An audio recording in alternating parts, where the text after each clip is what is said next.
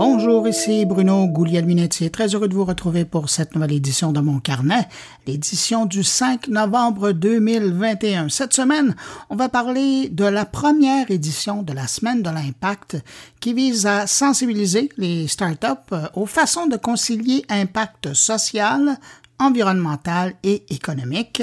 Euh, Thierry Weber euh, s'intéresse euh, au, je dis bien au avec un X, métavers. Alexandre Sheldon nous parle, lui, de cybersécurité, mais sous l'angle de la sécurité dès la conception de quelque chose. Stéphane Ricoul y va d'un billet sur le nouveau ministère de la cybersécurité et du numérique. Et Jean-François Poulain nous parle de UX et de bolide. Alors voilà pour les sujets de cette édition. Sinon, eh bien, je tiens à saluer cinq auditeurs de mon carnet Salutations toutes particulières cette semaine à Mathieu Deboeuf-Rouchon et Lionel Tardy, Jacques Robert, Maria Santos et Rania Aoun. À vous cinq, merci pour votre écoute. Et puis merci à vous que je n'ai pas nommé, mais qui m'accueillez en ce moment entre vos deux oreilles. À tous, je vous souhaite une bonne écoute. Au début de la semaine, mardi dernier, pour être plus exact, vous avez probablement appris comme moi que Meta la maison mère de Facebook annonçait que la plateforme Facebook abandonnait la reconnaissance faciale qui a servi, depuis sa mise en place, à reconnaître le visage d'au moins un milliard de personnes. Donc, même si vous aviez volontairement donné la permission à Facebook d'analyser vos photos, vos publications, euh, je dis photos, mais c'est aussi les vidéos, ben, cette fonctionnalité de reconnaissance faciale va être complètement abandonnée. Meta dit vouloir le faire en lien avec les inquiétudes grandissantes sur le sujet de la population et des gouvernements. Jusqu'ici, Facebook utilisait la reconnaissance faciale pour détecter les visages dans les photos et les vidéos où il était possible qu'un internaute apparaisse sans qu'il ne soit identifié formellement dans la publication. Eh bien là, la fin de la semaine est venue et qu'est-ce qu'on apprend? Ben, Meta est revenu sur le sujet pour préciser un petit détail. Oui, effectivement, Facebook va abandonner la reconnaissance faciale, mais pas Meta. Donc, Meta confirme que le savoir-faire dans le domaine de la reconnaissance faciale va se poursuivre et bénéficier dorénavant d'autres filiales, d'autres projets du groupe. On sait que les projets reliés au métavers vont continuer à utiliser cette technologie. Chez Meta, on dit que la reconnaissance faciale, c'est une approche qu'ils vont continuer d'explorer dans le développement de futures plateformes et d'appareils informatiques. J'avoue que ce revirement de nouvelles ou de précision donné plus tard illustre bien à quoi servira maintenant la maison mère de Facebook. Ça permettra la direction de Facebook, maintenant direction de Meta, de poursuivre leur travail entamé sous Facebook ou d'autres plateformes sans faire de l'ombre à la réputation de ces plateformes. Cette semaine, on apprenait que l'iPhone pourrait bientôt détecter les accidents de voiture et automatiquement appeler l'urgence. En fait, même l'Apple Watch pourrait détecter les accidents et contacter le service du 911. L'info vient du Wall Street Journal qui nous apprend qu'Apple aurait l'intention de dévoiler une nouvelle fonctionnalité baptisée détection d'accidents de voiture pour l'iPhone et l'Apple Watch. Une fonctionnalité qui va utiliser divers capteurs déjà présents dans les deux appareils, dont l'accéléromètre. Et ce qui est intéressant, c'est que, toujours selon l'article, Apple travaillerait sur cette fonction depuis d'ailleurs plusieurs années et la testerait en utilisant des données anonymisées qui lui parviennent d'utilisateurs d'iPhone et d'Apple Watch. Déjà, plus de 10 millions d'impacts de véhicules auraient été détectés et de ce nombre-là, plus de 50 000 auraient généré un appel 911. Pour la petite histoire, d'ailleurs, il faut savoir que Google offre déjà à ses utilisateurs, et ça depuis 2019 via Android, ce même service de détection d'accidents de voiture et de contact au 911 automatiquement. Et parlant d'alerte déclenchées par euh, des appareils comme euh, ceux-là, ça me rappelle quelque chose que j'avais vu passer au début de l'année qui disait, si ma mémoire est bonne, que les services 911 aux États-Unis étaient submergés d'appels accidentels lancés par les Apple Watch pendant le sommeil de leurs propriétaires. Et euh, de mémoire, là, c'est au Kansas que le problème était le plus sérieux. On disait que le centre d'appel du 911 de Overland Park au Kansas recevait 250 appels par heure d'Apple Watch qui appelaient pendant le sommeil de leur propriétaire. Imaginez un peu l'engorgement du service 911 pour très souvent absolument rien. Regardons un instant vers le ciel pendant qu'on peut encore voir clair et euh, peut-être les étoiles même si vous m'écoutez le soir. Ces jours-ci, après Starlink, OneWeb et Amazon, on apprenait que c'est au tour de Boeing d'obtenir le feu vert pour lancer son propre collier de satellites autour de la planète. C'est la Federal Communication Commission, la célèbre FCC, qui a autorisé Boeing à lancer 147 satellites à large bande.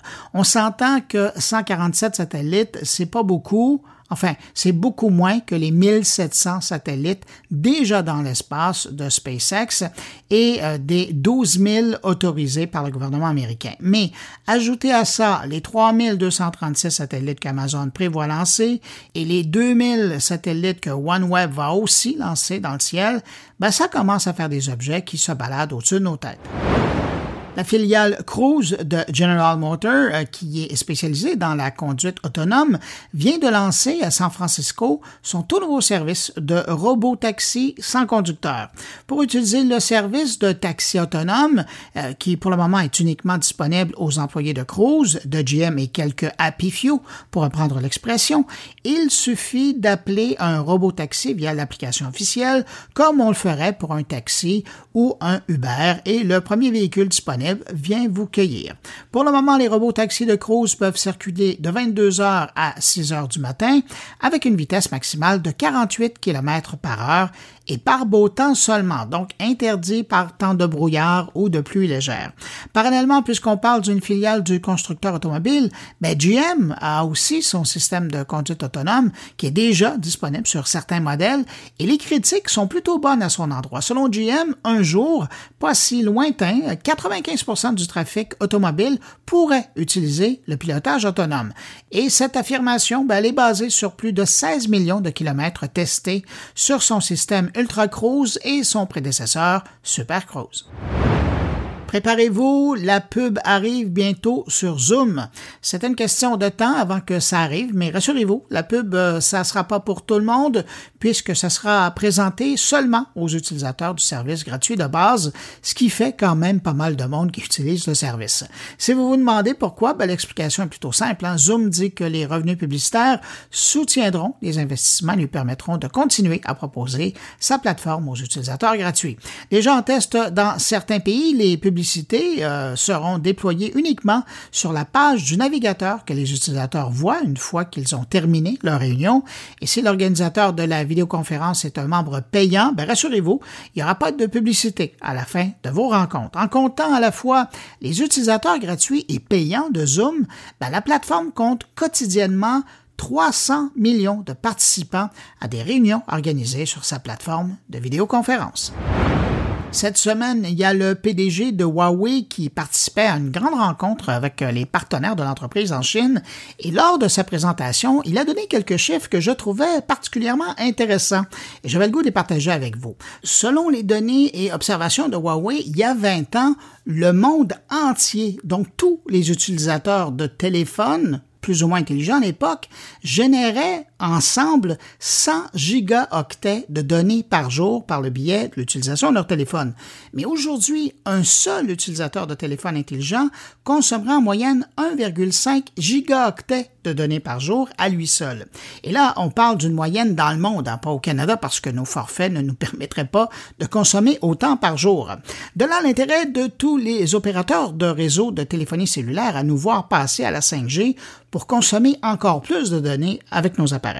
Et c'est encore plus vrai dans un contexte où demain, une voiture autonome pourrait bien utiliser jusqu'à 60 téraoctets de données en une seule journée. Et tiens, parlant de 5G, ben la 5G compte aujourd'hui plus de 520 millions d'utilisateurs dans le monde et plus de 1,5 million de sites qui sont déjà installés. À compter de lundi jusqu'à vendredi, le 12 novembre, se tiendra à Montréal la toute première édition de la Semaine de l'Impact qui veut, comme je le disais au début euh, de mon carnet, qui veut sensibiliser les startups aux façons de concilier impact social, environnemental et économique dans leurs plans, dans leur développement et leurs projets. Pour en savoir plus, on joue à l'instant la PDG de Bonjour Startup Montréal, d'organisatrice de l'événement. Bonjour Liette Lamonde. Bonjour Bruno. Pourquoi organiser un tel événement? C'est une super bonne question. En fait, euh, ça vient même pas de nous au départ. Il y a un an, on a créé ce qu'on a appelé un off-site, c'est-à-dire qu'on a fait un grand rendez-vous de tous les acteurs de l'écosystème startup de Montréal. Donc, il y avait euh, des investisseurs des startups, des accélérateurs, bon, les universités, tout ce monde-là. Puis on leur a demandé à rêver à ce que c'était leur écosystème startup montréalais idéal. Puis à la fin des deux demi-journées du off-site, les gens ont même voté. Moi, je voulais qu'on s'entende sur notre vision commune. Et la première, le premier objectif euh, qui est sorti le plus fort, ça a été on veut un écosystème qui concilie l'impact économique et l'impact social. Et de, ça a été quand même un statement assez fort. On était un peu surpris, agréablement surpris, je dirais. Puis on est parti avec ça. On a créé euh, une cellule d'impact avec plein de joueurs qui ont levé la main puis qui ont dit, moi, je veux travailler là-dessus. Ça m'intéresse de, de mettre mon expertise à profit pour qu'on voit comment on fait ça, comment on fait de Montréal un écosystème startup qui concilie l'impact économique et social? Puis ça, ben, la semaine, c'est le fruit des efforts de ce task force-là qui a travaillé pendant toute l'année euh, euh, pour arriver avec cette idée de cette semaine d'impact. C'est quand même pas banal, hein, parce que quand on regarde l'écosystème ou sur le radar des thèmes qui sont abordés quand on parle des startups, évidemment, mis à part ceux qui œuvrent dans le domaine du social, c'est pas vraiment quelque chose qu'on voit sur le radar. Comment vous expliquez qu'à un moment donné, il y a un an, là, il y a eu comme une montée de réfléchir sur ce thème-là? Ben, je pense qu'il hum, y a une jeunesse dans l'écosystème startup, autant euh, chez des fondateurs de startup que chez les gens qui travaillent aussi dans les organisations d'appui. Euh, on a une jeunesse qui est conscientisée, hein, on le sait bien. Euh, je pense que ça vient beaucoup de ça. Pour être honnête, ça, ça a bousculé des plus vieux puis des plus vieilles aussi qui ont fait oh, on l'avait pas vu venir celle-là. mais moi, j'étais assez ravie de ça parce que on, on, cherche à bâtir à Montréal un écosystème qui est attractif parce que plus on est attractif, plus on dessert mieux nos startups, c'est-à-dire que le talent vient plus facilement s'installer ici, les investisseurs nous regardent davantage.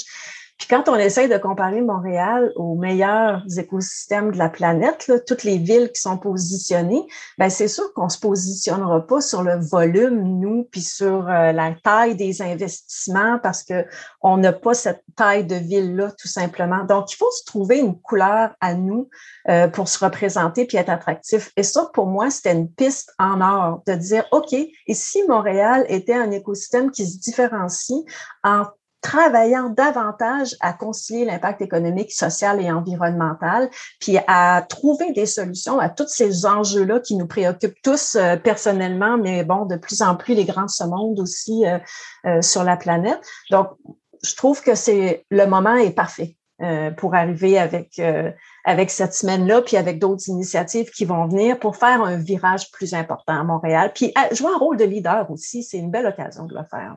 Mais passe-moi l'expression, c'est un méchant positionnement, ça, parce que il est rare. Est-ce que vous, bon, ça fait un an que vous l'avez euh, sur votre table de travail, avez-vous vu des initiatives qui ressemblaient à ça ou, ou une volonté ailleurs? Oui, en fait, c'est sûr qu'on regarde beaucoup ce qui se passe dans les pays nordiques. Hein. Ils sont toujours assez en avance sur ces concepts-là. Donc, euh, on va avoir d'ailleurs quelqu'un dans un des panels la semaine prochaine, euh, JF Gauthier, qui est le, PDG de Startup Génome, euh, qui analyse les différents écosystèmes. Là, ils font un classement mondial.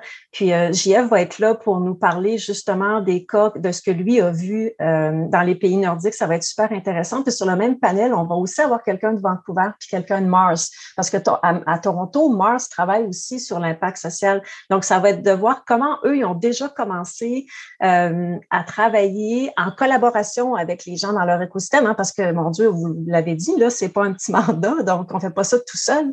Euh, l'impact, on le veut collectif. Donc, il faut d'abord commencer par collaborer pour y arriver. Donc, on va avoir de ces exemples-là euh, la semaine prochaine dont on peut s'inspirer, mais tout en naturellement gardant aussi notre propre euh, personnalité, puis en essayant pas de faire un copier-coller. Mais je pense que euh, ça va être intéressant pour que tout le monde entende ces exemples-là, pour qu'on après ça on se dise ok ben nous on peut peut-être faire ce boulot aussi, on peut peut-être essayer tester des choses. On est en mode d'expérimentation dans notre écosystème startup, c'est parfait. Oui, puis reste que l'ADN euh, québécoise euh, ben, ben, marque depuis des années euh, les créations des entreprises. Donc, vous prenez une semaine pour faire cette semaine de l'impact. Comment vous comptez les influencer, les gens qui vont participer à, vos événements? quand, quand, on a commencé à, à penser à l'idée de faire une semaine d'impact, on s'est dit où est-ce qu'on se situe? Est-ce qu'on se situe au stade de la sensibilisation, de l'éducation, de fournir des outils? On est où comme écosystème? Puis effectivement, on a fait le constat qu'on en est plus à un stade de sensibilisation puis d'éducation. C'est sûr qu'il y a plein effectivement, il y a des startups qui sont spécifiquement déjà euh, des startups d'impact. Euh, il y en a d'autres. Euh, on inclut là-dedans aussi, naturellement, l'impact environnemental. Donc, le clean tech, euh, il y a déjà, on voit bien, il y a SIC Momentum, il y a hmm. le Santec qui ont des verticales polytechniques aussi maintenant, une verticale spécifique dans leur accélérateur pour aider des entreprises euh, en environnement aussi. Mais on, le constat général, c'est on est encore plutôt au stade de l'éducation sensibilisation. Fait ce qu'on a fait avec nos différents partenaires, c'est qu'on a 12 activités qu'on a mis dans la programmation. Il y a des ateliers, euh, il y a carrément des séances de diagnostic. Euh, c'est intéressant. L'esplanade va être là euh, deux heures pendant deux jours en fin de journée pour faire des diagnostics avec les entrepreneurs qui veulent voir où est-ce qu'ils en sont eux. Et il y a des panels qui visent à informer, inspirer aussi. Puis les ateliers, naturellement, là, on est plus dans, dans des outils aussi. Ça, ça va être notre première semaine, mais notre objectif, c'est d'en faire une autre l'année prochaine. On a le film qui nous appuie, euh, le Fonds d'initiative euh, pour le rayonnement de la métropole, il nous appuie sur trois ans. Donc, on sait déjà, ça c'est bien, là, on bâtit quelque chose, donc on sait qu'on en a pour trois ans au moins. Puis la semaine, c'est une sur 52, c'est pas assez pour que ça fonctionne, on s'entend. Donc, ce qu'on veut, c'est continuer avec notre task force, notre cellule d'impact, à développer des activités en continu pendant l'année. on a plein d'idées encore. Là, je ne vais pas euh, faire de, dévoiler encore tout ce qu'on fait parce que là, on se consacre sur la semaine prochaine. Euh, mais on veut aussi à l'année montrer des modèles d'entreprises qui réussissent ça. On sait que les entrepreneurs, leur première source d'inspiration, mais d'apprentissage, c'est d'autres entrepreneurs. Donc, c'est ce qu'on veut euh, leur montrer à l'année. Puis, on a un manifeste euh, aussi qu'on encourage les gens à signer, qui est déjà en ligne, qui a été lancé par Montréal New Tech. Puis, l'idée, c'est que on commence à la fin de cette semaine-ci à avoir des gens qui disent, moi, j'ai appris quelque chose, ça m'a transformé à ma façon aussi, et je veux poser, je veux au moins m'engager à faire quelque chose. Fait que si on arrive avec des engagements à la fin de la semaine, déjà, nous, on va avoir atteint une bonne partie de notre objectif. Là ce manifeste et des informations concernant la semaine de l'impact. Où on peut trouver ça?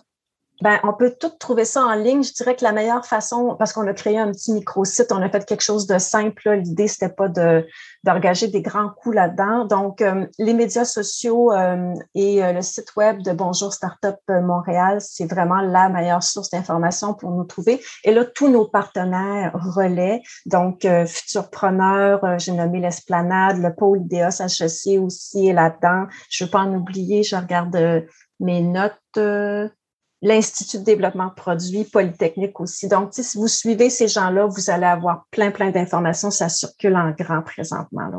Je regardais le programme, je voyais qu'il y avait des choses qui étaient en présentiel. Euh, je voyais aussi qu'il y avait du virtuel. Est-ce que ça veut dire que des entreprises, des jeunes entreprises qui seraient à l'extérieur de la région de Montréal pourraient aussi participer aux rencontres ben virtuelles? Tout à fait. Euh, tout ce qui est virtuel, naturellement, c'est la beauté du virtuel présentement, c'est de pouvoir euh, avoir accès comme ça à du contenu euh, qui a lieu, même si c'est pas dans ta région. Donc oui, on encourage les gens à l'extérieur de Montréal, naturellement, à se brancher avec nous puis à, à participer à, la discussion avec nous, parce que ce qu'on veut, c'est pas juste fournir du contenu, on veut aussi engager une conversation avec les gens pour qu'on trouve des solutions ensemble. C'est encore la meilleure façon de partager. Première édition, donc, de la semaine de l'impact, euh, première semaine d'au moins trois. C'est ce que je viens d'entendre. Euh, ça, sera, ça sera du 8 au 12 novembre. On parlait avec euh, Liette Lamonde, qui est PDG de Bonjour Startup Montréal. Ben, je vous souhaite d'avance une bonne semaine. Merci. On espère que vous allez nous suivre. Au revoir.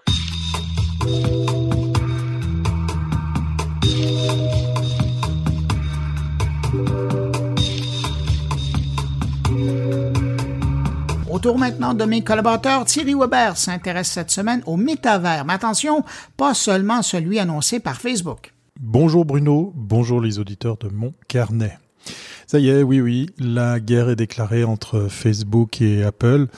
Mark Zuckerberg qui se fend d'un poste euh, en mode public très très cinglant pour euh, bah, attaquer Apple sur euh, bah, là où ça fait mal, hein, l'argent, puisqu'il vient ouvertement critiquer les fameux 30% qui sont perçus quand on propose une application sur le store de la, firme de Cupertino. C'est une une façon peut-être très très à droite ou ou volontairement cinglante de la part de Facebook euh, que de venir sur ce terrain, euh, puisque pendant le même laps de temps, nous n'arrêtons pas de parler des fameux ou du fameux métavers, hein, la contraction de méta et univers. Je vais tâcher de le prononcer correctement puisque univers ne se prononce pas universe. Voilà.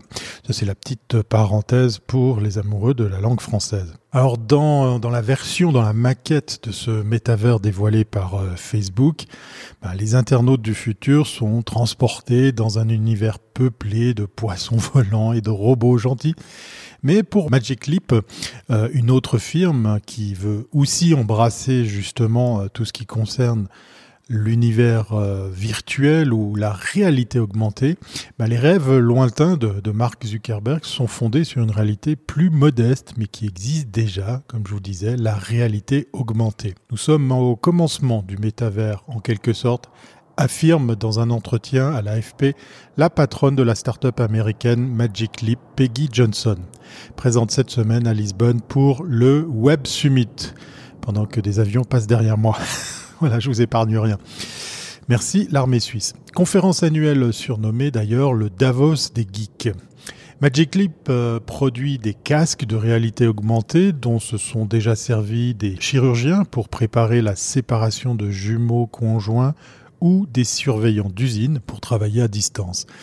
Dans les deux cas, des informations complémentaires s'affichent auprès de ceux qui attirent leur regard. L'expérience n'est peut-être pas aussi immersive que celle de la réalité virtuelle dont rêve le patron de Facebook, mais elle vient tout de même brouiller la frontière entre justement la réalité physique et le monde numérique. Une idée euh, centrale du, du métavers ou une étape peut-être. Avec la réalité augmentée, on met un casque et on reste dans notre monde, mais on y ajoute des contenus numériques, explique Madame Johnson. Pour l'instant, le contact du grand public avec la réalité augmentée est limité au jeu Pokémon Go, hein, que vous connaissez euh, sûrement euh, sur vos devices portables, sur vos smartphones ou aux filtres d'ailleurs qui permettent d'ajouter des oreilles comiques à l'image de quelqu'un euh, pour pouvoir par exemple eh bien partager tout ça sur vos réseaux sociaux. Mais c'est dans le domaine de la santé que le véritable potentiel de la réalité augmentée a commencé à être exploré, relève Madame Johnson. Elle permet de consulter des experts qui voient la même chose que vous depuis un autre, une autre partie du monde ou alors, ajoute-t-elle, pendant une opération, on peut tracer des lignes numériques là où l'incision sera faite par exemple. Encore une fois, on voit ici l'exemple concret d'aller d'abord vers le monde professionnel avant de venir au, grand public. Magic Leap a fait d'ailleurs le buzz et levé près de 2,3 milliards de dollars, mais son premier casque, dévoilé en 2018, a largement déçu à cause de sa taille, jugée trop grande, et d'une d'un prix considéré trop élevé pour le grand public. C'est un peu le même phénomène qu'on avait pu constater euh, chez Microsoft avec les HoloLens. Ancienne cadre chez Microsoft, Peggy Johnson a été nommée au poste de directrice générale en août 2020 avant, afin d'opérer un changement de cap vers le développement de ce casque à usage professionnel. La start-up basée en Floride a annoncé le mois dernier la levée de 500 millions de dollars supplémentaires et la sortie prévue pour 2022 d'un nouveau modèle, d'un nouveau casque. Plus léger, le Magic Leap 2 s'adresse toujours à ceux qui ont déjà l'habitude de porter des casques au travail. Google Glass, une paire de lunettes connectées qui avait également échoué à devenir un produit de masse après son lancement en 2014, a elle aussi ressurgi en vue d'une utilisation professionnelle. Peggy Johnson juge d'ailleurs qu'il faudrait encore plusieurs années pour que Magic Leap ou l'un de ses concurrents parvienne à créer un casque de réalité augmentée pour les consommateurs en général. Et là où effectivement on calme un petit peu l'ardeur de l'empressement qui règne autour justement de l'adoption de ces nouveaux systèmes qui semblent, qui semblent arriver euh, très vite, qui sont longs d'être prêts. Mais selon elle, c'est d'abord et c'est alors que la réalité augmentée pourra véritablement transformer la vie quotidienne. On pourra par exemple imaginer de voir apparaître des critiques de restaurants devant lesquels on passe dans la rue avant de choisir ou prendre son repas, détaille-t-elle. Oublier le nom de quelqu'un ne sera plus un problème. Dès qu'une personne s'approche de vous, son nom s'affiche au-dessus de sa tête. Une fonctionnalité que je rêve d'avoir.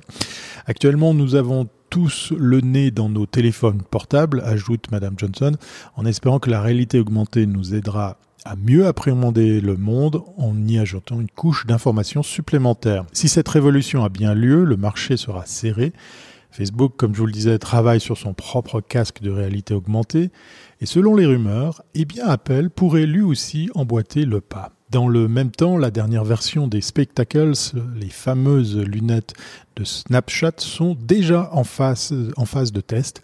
Quel sera alors l'avenir du métavers dans 15 ans? Eh bien, euh, Peggy Johnson répond Je pense que l'on reviendra sur nos pas pour aller chercher le casque qu'on a oublié chez nous, un peu comme on le fait aujourd'hui avec notre téléphone portable. Pour conclure, je pourrais dire affaire à suivre pour un petit peu calmer les ardeurs et l'empressement qu'il y a autour du phénomène des métavers. D'ici là, portez-vous bien et à très bientôt si c'est pas avant.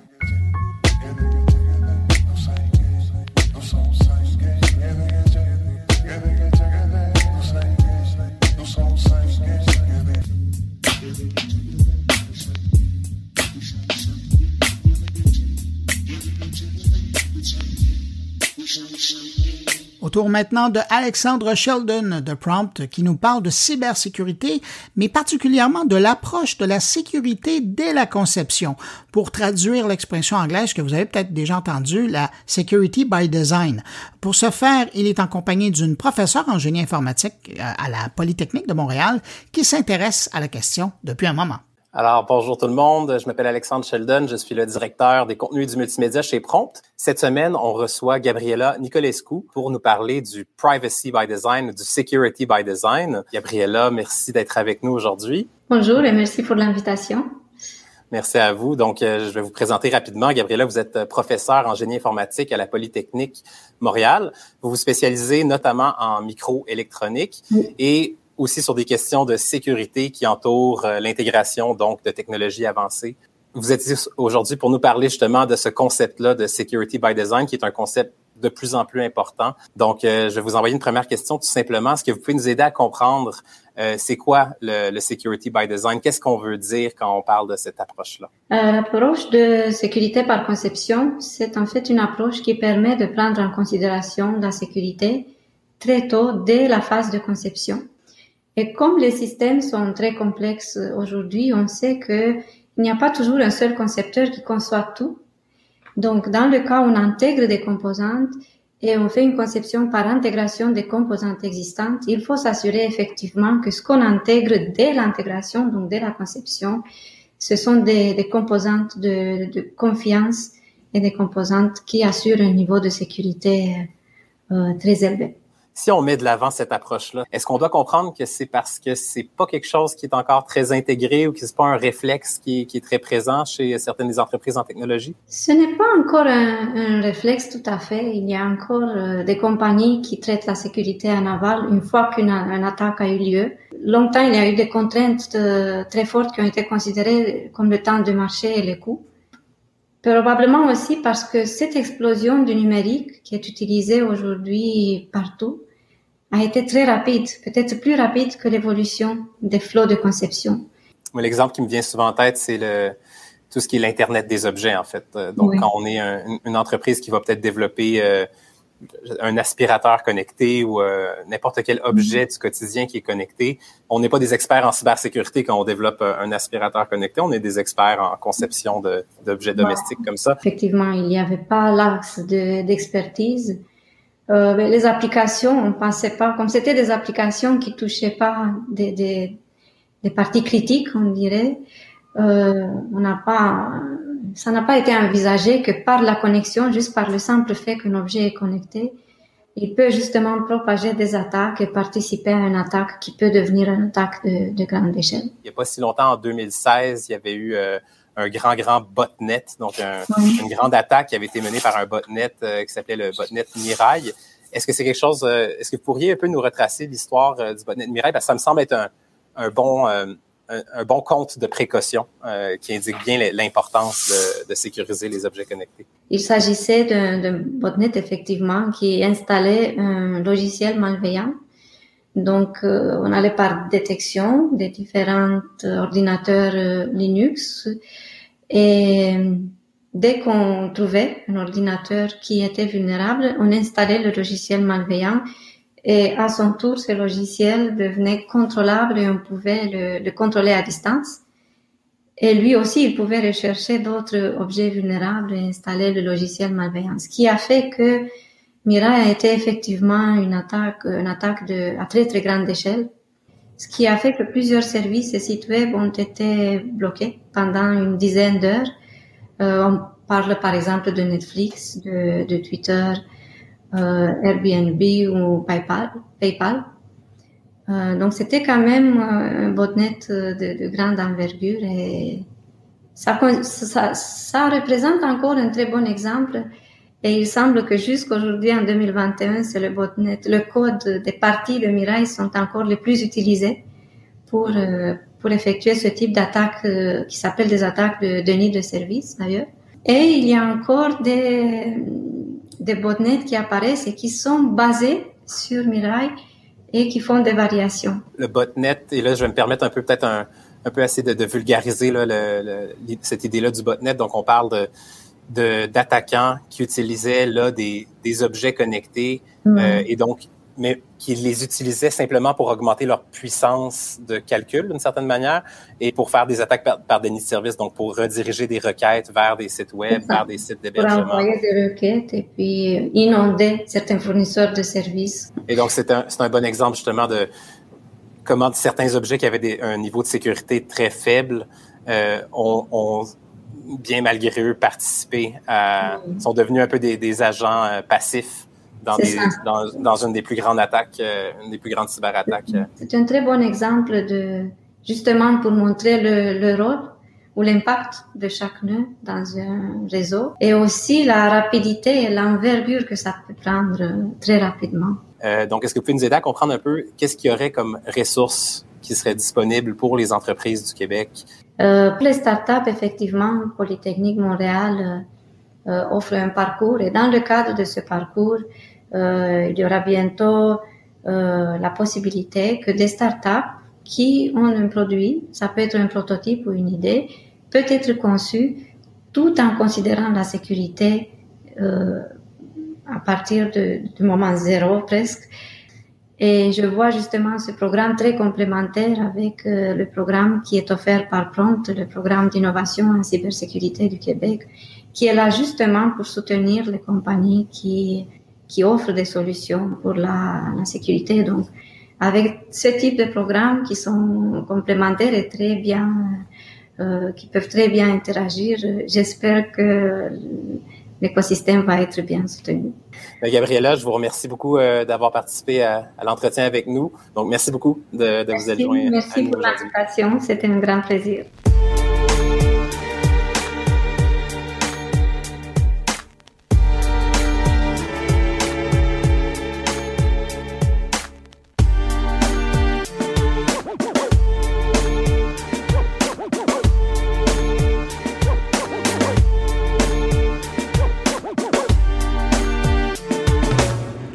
Ce billet, je l'attendais de la part de mon ami Stéphane Ricoul depuis un moment. Ben voilà, c'est fait. Il nous propose sa réflexion sur la création du tout nouveau ministère québécois de la cybersécurité et du numérique.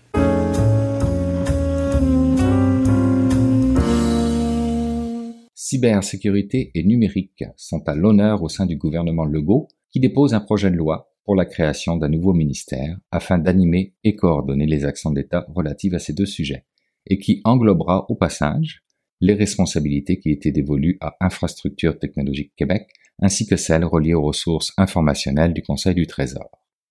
De ministre délégué à ministre, M. Éric Kerr prend donc son indépendance et pose sa deuxième main sur le guidon. Je vous résume le projet de loi en termes d'engagement pour ce nouveau ministère qui souhaite 1 proposer les grandes orientations et mesures en lien avec les cybermenaces, 2. Établir objectifs et politiques pour réussir à appliquer le point 1. S'assurer 3. Que les organismes publics se modernisent afin d'offrir un service aux citoyens qui soit moderne, accessible et sécuritaire. 4. Centraliser l'offre d'infos nuagiques pour ses collègues dans les autres ministères. Et 5. Créer un fonds de la cybersécurité et du numérique qui sera affecté aux quatre points précédents et alimenté par des services rendus, donc facturés, et par le ministère des Finances. Je lis ça, et je me dis que nous sommes pas loin d'une description de poste que l'on pourrait retrouver au privé pour un poste de CTO, de CDO ou de CSO. Et c'est pas une critique négative de ma part. Je trouve bien que notre gouvernement raisonne de cette façon dans la création d'un nouveau ministère. Là où j'ai un peu plus de mal, c'est toujours pour la même chose, c'est-à-dire qu'on continue à regarder le numérique comme tout autre sujet, en mode 19e ou 20e siècle, à la verticale ou en silo, pour adresser un enjeu du 21e siècle totalement dématérialisé, ubiquitaire et en perpétuelle évolution qui demande à être appréhendé d'une toute autre façon.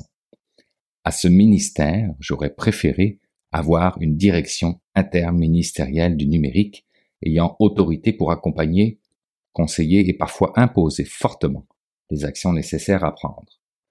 Pas d'enjeu à ce que l'on ait un ou une ministre dédié à la transformation de la fonction publique, mais pour ce qui est du numérique et de son économie, laissons cela à quelque chose de plus souple, réactif et agile. Nous aurions pu atteindre les mêmes objectifs, voire plus encore, en moins de temps, mais surtout avec un niveau chirurgical des interventions et modifications beaucoup plus poussé. Reste que de créer un tel ministère au Québec est tout de même une bonne chose. C'est pas parfait, peut-être même un peu restrictif dans la portée, mais cela le mérite aujourd'hui d'être un peu plus concret qu'hier. Et bien candidement, j'imagine le casse-tête total que ça a pu être que de réussir à attacher toutes les ficelles administratives pour sortir un tel projet de loi. Le critique expert en économie numérique que je suis vous lève son chapeau, monsieur Kerr, ainsi qu'à toutes les très nombreuses autres personnes qui ont œuvré à cette tâche colossale. Maintenant, si votre ministère s'attaque à un enjeu réel, la cybersécurité, avec des outils comme l'identité numérique, le cloud computing et la modernisation des infrastructures, ce n'est que trop court terme et risque de placer notre gouvernement en mode défensif et réactif. Ce ministère aurait dû être créé il y a dix ans, quand tous les experts en parlaient déjà. Nous allons à présent nous concentrer à régler un problème qui va nous demander toute notre énergie et notre concentration et passer encore une fois à côté de ce qui s'en vient. Gage que la blockchain sera des solutions fortement envisagées pour l'identité numérique, puisque ultra sécuritaire.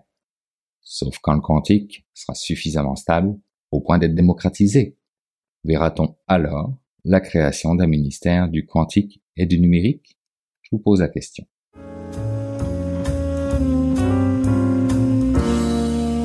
C'est maintenant le temps d'aller rejoindre mon ami Jean-François Poulain pour parler UX. Salut Jean-François. Bonjour Bruno. Jean-François, cette semaine, avec ton invité, tu nous parles de UX et de voitures de course. Enfin, de gens qui pilotent des véhicules qui euh, voyagent assez vite.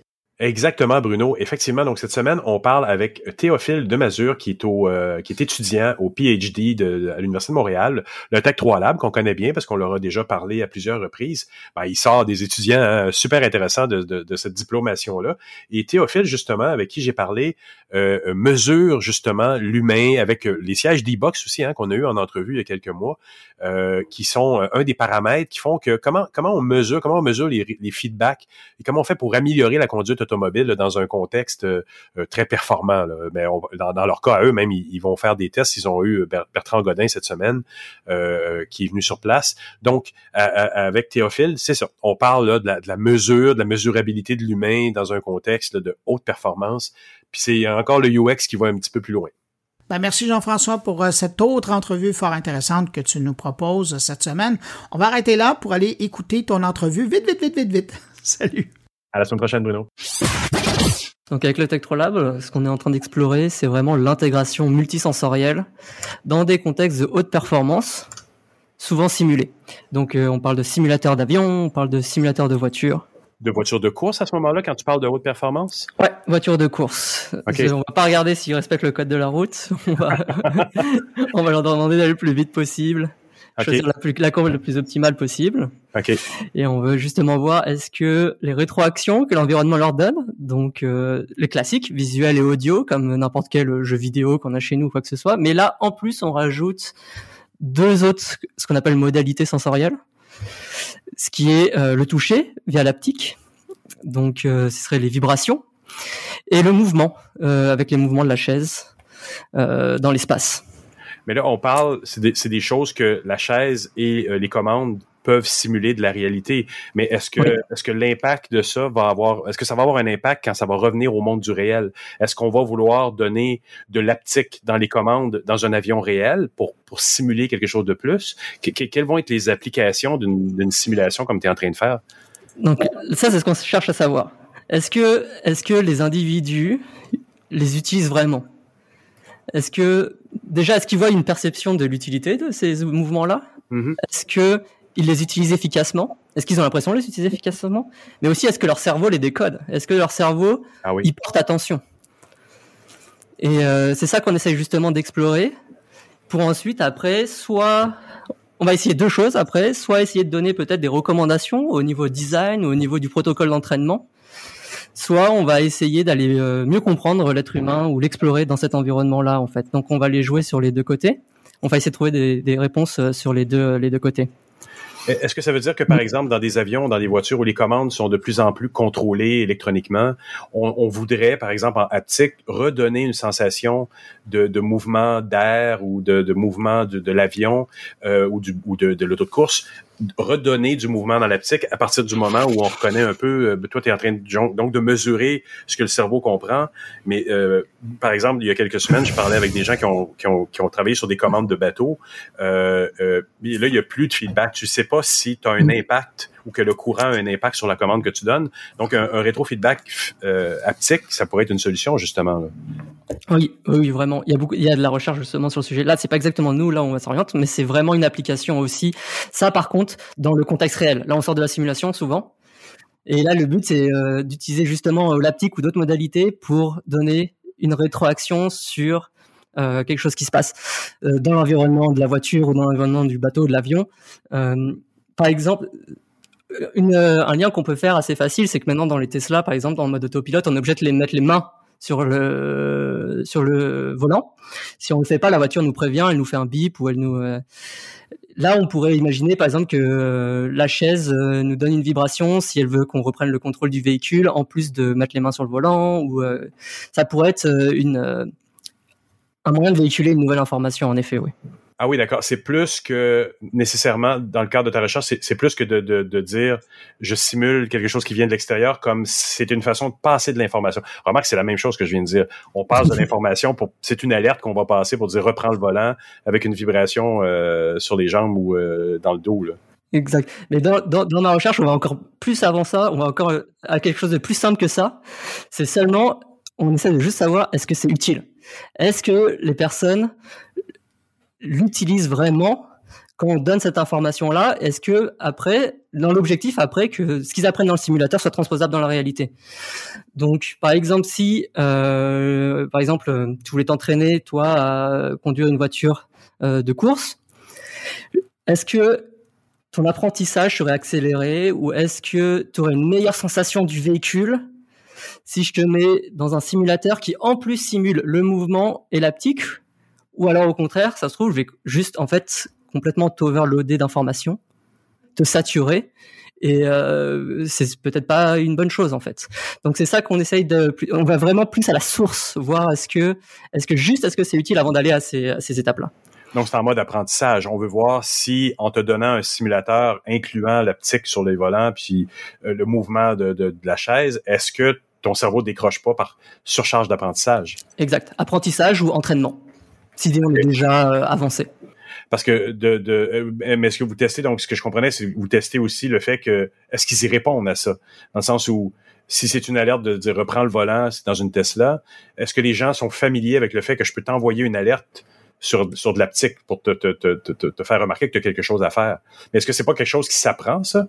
C'est pas automatiquement nécessairement euh, humain de dire j'ai compris que la vibration voulait dire une chose ou une autre?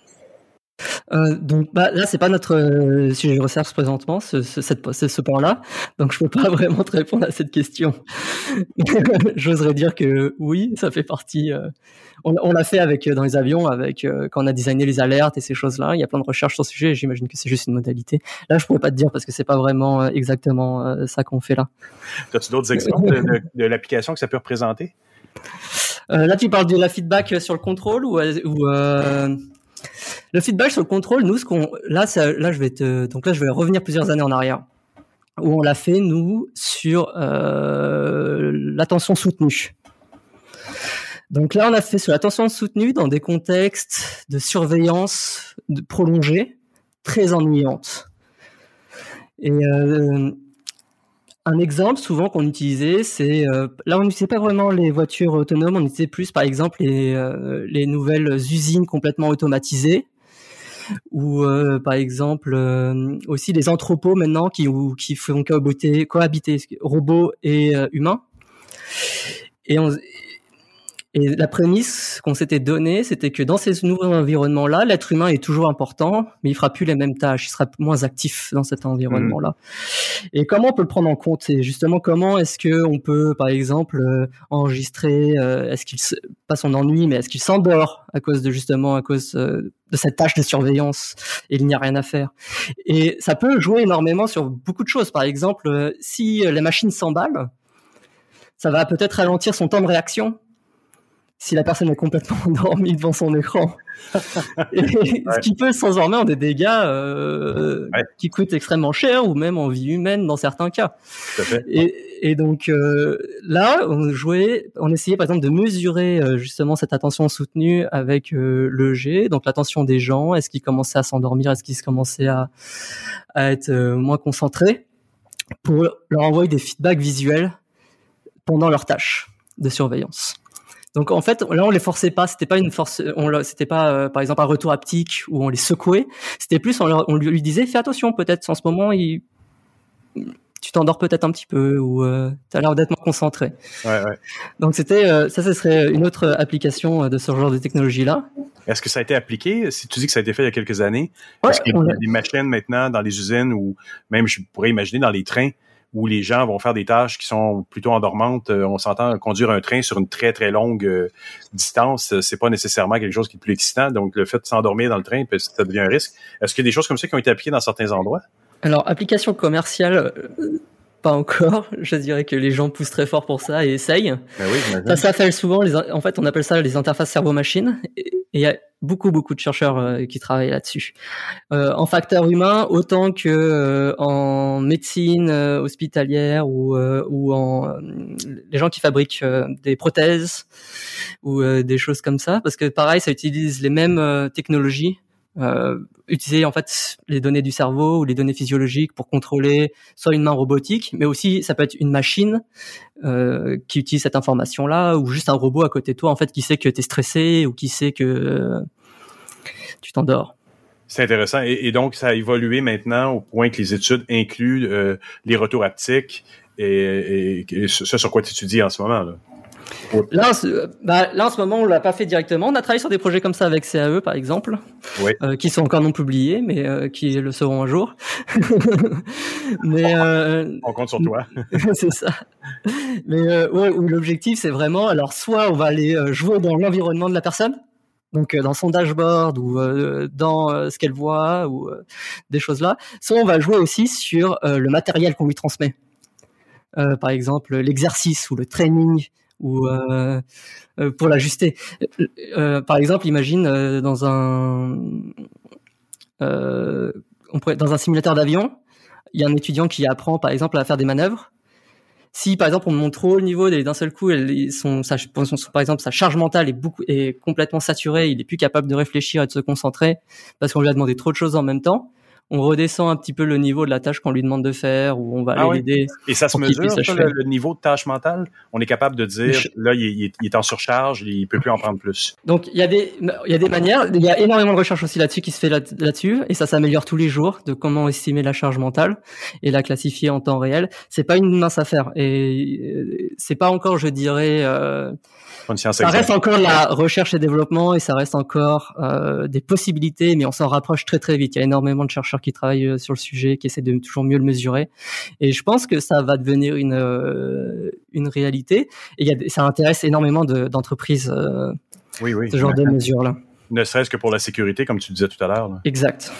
Et Exact. Est-ce est-ce que ça veut dire qu'on peut imaginer à terme que pour être capable de deviner ou de comprendre que, par exemple, quelqu'un est en surcharge mentale ou il est en train de s'endormir ou autre réaction physique qu'on ne veut pas avoir, on va devoir mesurer l'humain qui est devant l'interface, devant la machine. Donc, on va, on va devoir quoi lui mettre, euh, il va devoir porter un chapeau particulier, il va devoir porter un, t-shirt ou être, ou peut-être même la chaise va pouvoir déterminer s'il est dans un état ou un autre. Exact. Bah, ça, c'est encore, c'est un des principaux défis, c'est comment on le mesure, justement. Donc, il y a plein de, on essaie plein de mesures. Par exemple, les études que je t'ai citées, et souvent en cerveau, en, en interface cerveau-machine, euh, on utilise de l'électroencéphalographie. Ce qui est très bien pour faire de la recherche et développement, ce qui est vachement moins bien euh, quand on veut passer dans le côté commercial. C'est peut-être- Comme tu peux. D'où ma question, parce que je connais les équipements du Tech 3 Lab. Je sais que vous avez l'électroencéphalogramme, mais, Oui. mais encore, quand, quand un chauffeur de train, il va quand même pas se mettre un électroencéphalogramme. les. Exact. Donc, on- souvent, on va. Alors, là, je dirais que c'est encore un peu moins avancé euh, la recherche sur le sujet euh, avec d'autres instruments que l'électroencéphalographie, mais les gens essayent. Donc, on va essayer avec des mesures physiologiques. On va essayer aussi avec des euh, mesures euh, de la pupille ou du regard. Donc, on peut essayer, essayer de déterminer justement euh, les degrés de de charge mentale et ces choses-là à partir euh, de la dilatation de la pupille ou à partir des réponses physiologiques de la personne. Et là, justement, ça pourrait s'intégrer à la chaise, au t-shirt, euh, au, euh, tu sais, mettre des senseurs dans un t-shirt, par exemple. Mhm, mhm. Ça pourrait, et, et là, ça serait plus facile à commercialiser.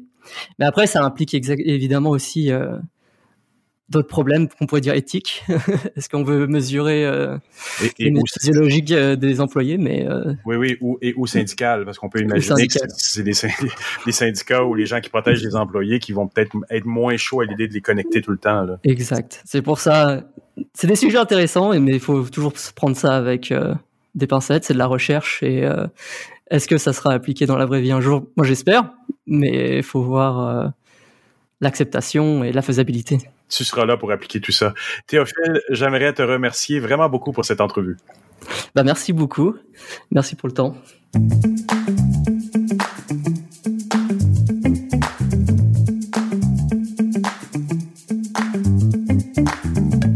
Ah ben voilà, c'est ainsi que se termine cette édition de Mon Carnet. J'espère que vous avez apprécié. Merci à nos invités. Merci à Thierry Weber, Alexandre Sheldon, Stéphane Ricoul et Jean-François Poulain. Quant à vous qui m'écoutez encore entre vos deux oreilles, ben merci d'avoir été là jusqu'à la fin. On se retrouve la semaine prochaine pour une nouvelle édition de Mon Carnet. Sur ce, je vous dis au revoir, mais surtout, comme à l'habitude, portez-vous bien.